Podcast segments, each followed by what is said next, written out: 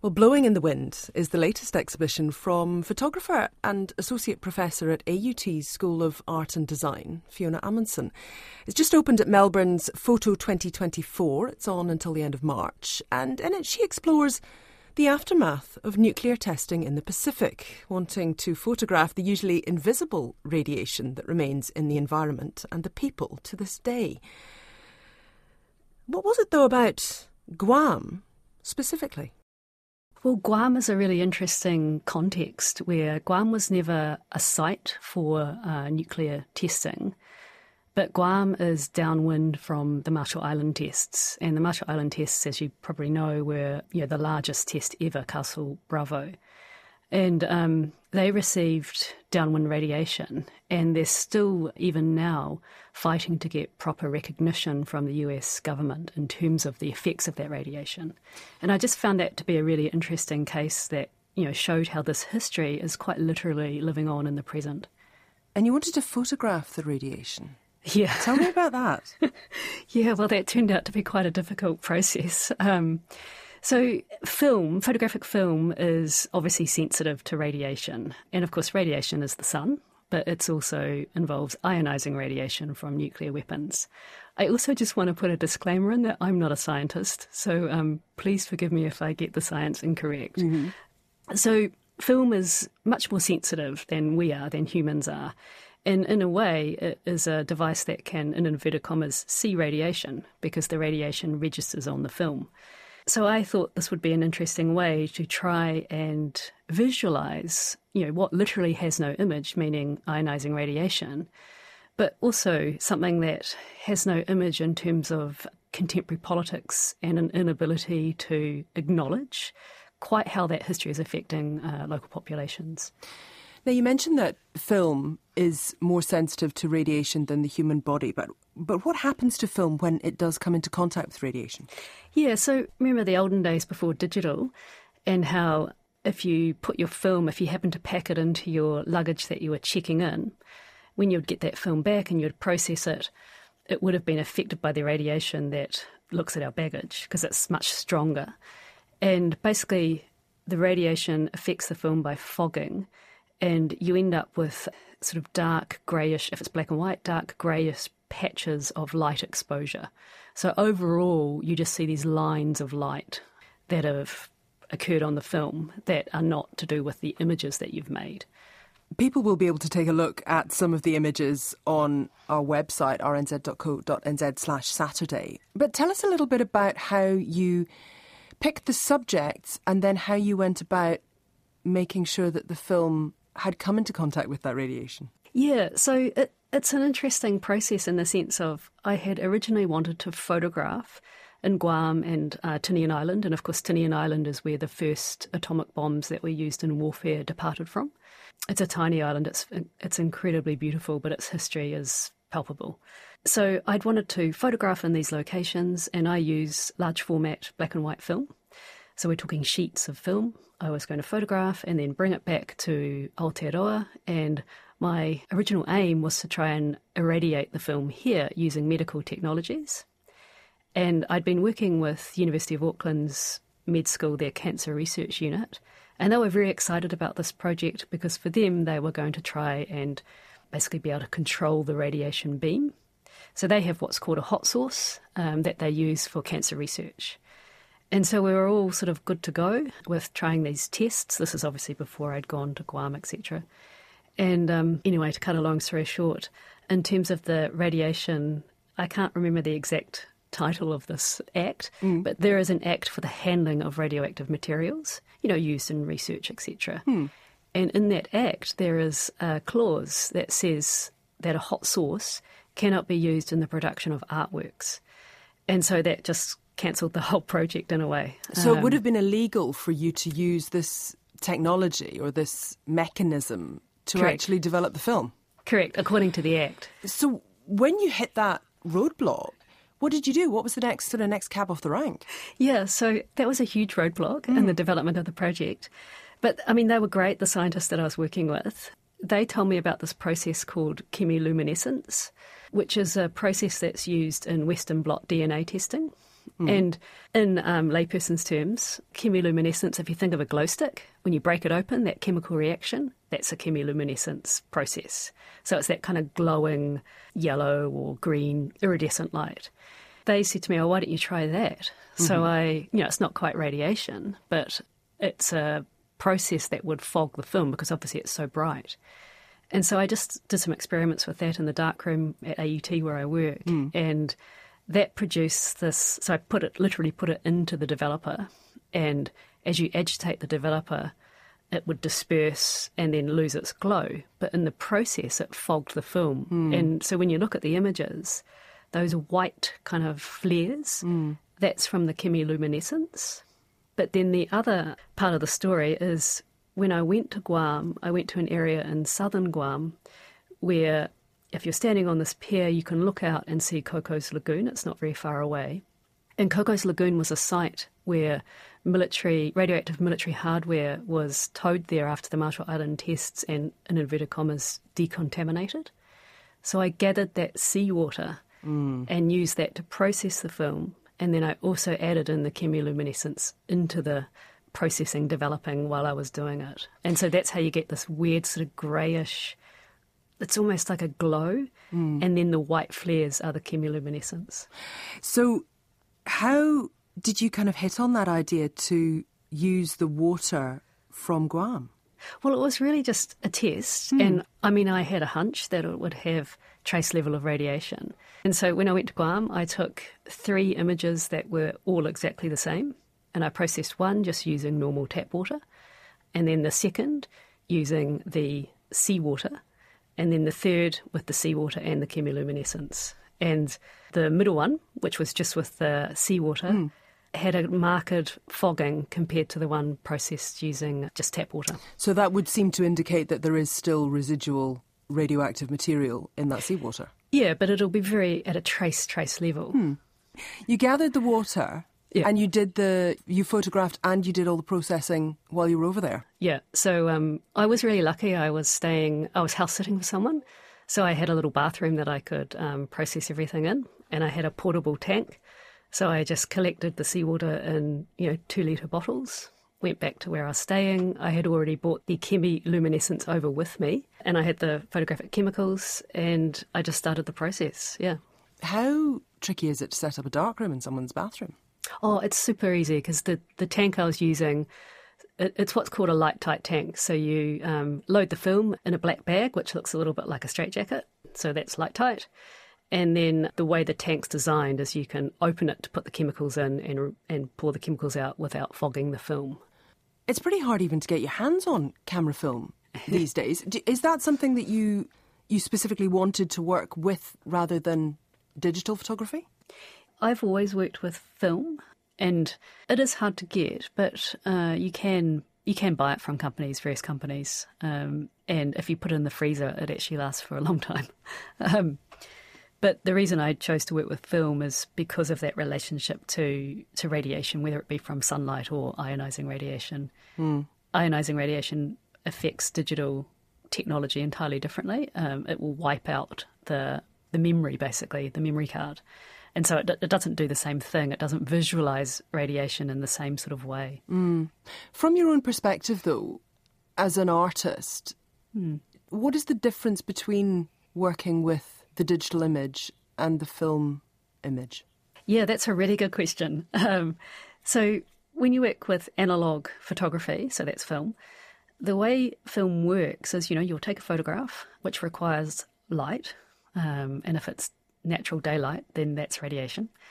And you take the photograph, and then the image is lying or sitting latent in the composition of the film and the emulsion of the film, the silver halide crystals, which are what is light sensitive. And it sits there latent, waiting to be kind of, for want of a better term, brought into the world for, through the processing.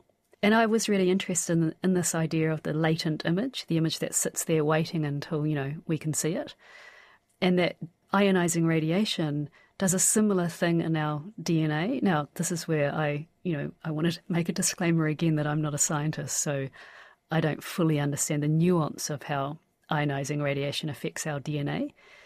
But what I do understand is that it it resides in the DNA, and of course, we'll pass that on to generations after us. And that's why you see these birth defects or cancers in generations after those who are directly exposed to the point of radiation. And so I started to think about how radiation is also similar to the photographic image, how it holds this latency. And there was a beautiful connection there to be made. And that's, in a way, also why I started working with the chemiluminescence as a way to sort of allude to this idea of the latent ionizing radiation that sits in DNA and that relationship to the latent image that sits in photographic film. It's Saturday morning with Susie Ferguson here on RNZ National. My guest is Fiona Amundsen, an Auckland based artist, also an associate professor at AUT. We're talking about her exploring radiation in the Pacific in her new exhibition that's opening in Melbourne. It's called Blowing in the Wind. These experiments that you went through to get the sort of features, I suppose, of the final photograph that you wanted to get, hmm. it does have that sort of sense to it with those those white flares, the bright spots, the fogging of the film. How did you choose the actual places that you wanted to photograph in the first place? Yeah, I, I wanted them to have some relationship to the history that I'm looking at. And so what's on the website, for example, the palm tree, that's in a location very near Cocos Lagoon, so very near the pier where I collected the water from. You know, and the foliage and also bamboo that's also in this similar area. And for me, the kind of link was, you know, southern Guam was most hit by downwind radiation. And of course, that radiation, you know, gets absorbed by the flora and fauna and it lives really in the plant's DNA and then carries on reproducing itself. And that for me, that was connected to someone I was working with called, he's got the most amazing name of Bob Celestial. And Bob Celestial is the head of the Radiation Survivors Network. Mm. And he is the one that's pushing for Guam to be recognised as downwind status from the US government.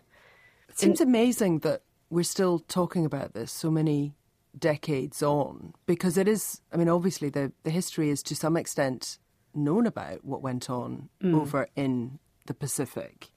You know, you mentioned the, the history being palpable. What are some of those effects that people are continuing to live with? Oh, uh, numerous cancers. Then that was particularly the case in Guam. So when I met Bob Celestial, he showed me a list of all the cancers that are recorded, particularly in southern Guam. And so the cancer rates are super high, um, you know, to do with cancers that are linked to exposure to radiation, ionizing radiation. And he also showed me a photograph which really took my breath away. So Bob was part of the military. So he's indigenous to Guam, mm. Chamorro, and a lot of Chamorro peoples are, are, enlisted in the US military, and they are given re- really the less desirable jobs. So he was involved in the cleanup of the Marshall Island testing. And so from memory, there was a I think there were 67 tests conducted by the US in the Marshall Islands. Mm. So we're talking huge levels of radiation and huge levels of you know radioactive soil and military hardware, etc. Mm. That the military has to somehow do something with, right?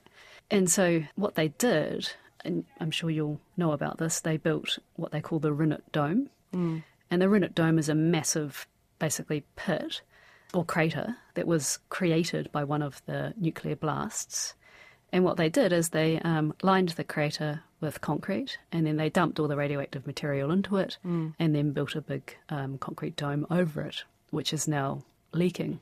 And he told me, oh, sorry, he showed me this photograph where he was basically inside of that dome, you know, building the inside structure to it, which would then be laid over with concrete. And he's wearing basically shorts and boots, you know, and they were not given any protective equipment at all. The one time they were given protective equipment was for a photo shoot. Um, okay.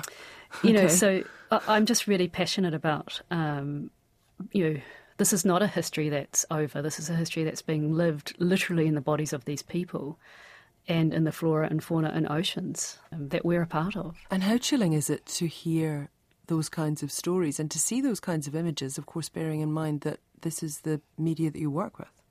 It's super humbling. And once you've seen those images and had stories like those shared with you, f- for me, I feel there's a social and an ethical responsibility to work with those stories to um, to find a mechanism to share them. And uh, uh, for me, I guess that's what the artwork is trying to do. Mm. Because you know, a lot of people listening to this interview will be thinking about some of the some of the images, some of the photographs, some of the moving images that people will associate with this area and with the nuclear war, the mushroom clouds, and that kind of thing, which are, you know, they're pretty compelling. However, we see those kinds of images, but it's less common to see the images of the aftermath of one of those clouds and what happens to people sometimes in the you know the hours and days after a bomb like that is detonated. Mm. Does mm. the mushroom cloud literally obscure to some extent the history? Oh, look, absolutely. I mean, that is one of, in my view, one of the most problematic images of history in the sense that the mushroom cloud, you know, I mean, it is undoubtedly a spectacular image, right? Um, it's awe inspiring. You know, it, it shows this enormous scale, this unfathomable kind of sense of destruction. But of course, as you just said, it shows us nothing of what's happening on the ground below it. It keeps us in this sort of elevated position above whatever is happening below. And as a result, it divorces us from even trying to comprehend this sort of enormous destruction, you know, to, to people, to lands, to oceans. But also, as you'll know, radiation is insidious. It, it takes a very long time to break down. So, you know, encompassed in this image is a future that isn't even being recognised. Why do you think the United States doesn't recognise this? Well, they do recognise it um, in the sense of, you know, there is the radiation, the Downwind Radiation Act. And so, for example, Guam does get some compensation, um, as do veterans who worked on various, you know, military sites linked to nuclear testing. Mm. Um, the Marshall Islands have had recognition. But the reason, in, in my view, that uh, the US doesn't fully compensate is obviously to do with cost. Mm. And then there's also an interest, a military interest, a present day military interest for America to retain bases, particularly in Guam. Mm. And because, I suppose, of the situation in the Asia Pacific, it, it continues to have those interests, yeah. and those bases are of a continuing use. But of course, like you say, radiation doesn't pick and choose who it affects. Mm. It it affects everything because it's in the environment. Absolutely, absolutely, and it's everywhere. Um, I, I, think you know if I can um, reference Bob Celestial again. When we were talking, I asked him how he felt about the, the sort of present day threat between the US and particularly China. And of course, that is why there's so many military in Guam, but also in Tinian Island. And, you know, the likelihood of that war, if that were to happen, being a nuclear war, is quite high. And I asked him pretty much that question, you know, how, how do you feel about that? And he said, oh, well, we've already been nuked. And it was just so matter of fact that, again, you know, it's incredibly humbling. Mm. Yeah, it's pretty confronting, isn't it? Yeah, very. Yeah. So, a long legacy, clearly, of the area and yeah. of the treatment of the area by big world powers. Is there an acknowledgement that they may yet end up being the centre or the ground zero of of another campaign in the Pacific.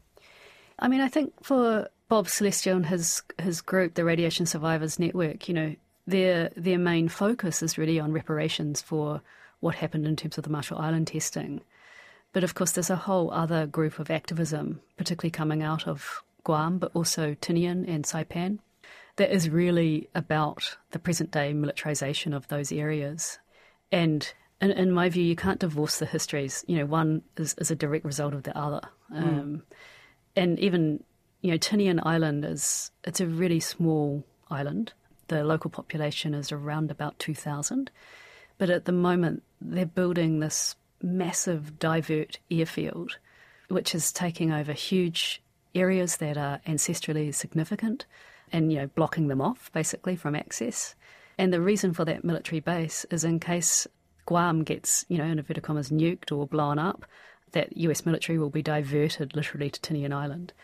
Um, so the the kind of forethought in terms of the pl- the planning, the military planning, is just phenomenal, and that's also part of what's palpable when you're there. It feels like ongoing, but somehow a new chapter in colonisation. Oh, absolutely, absolutely. Militarisation, colonisation, yeah, it's the same strategies. Mm. So, what are you hoping to achieve in terms of, you know, with the exhibition? What sorts of things are you hoping people will take away from seeing this work?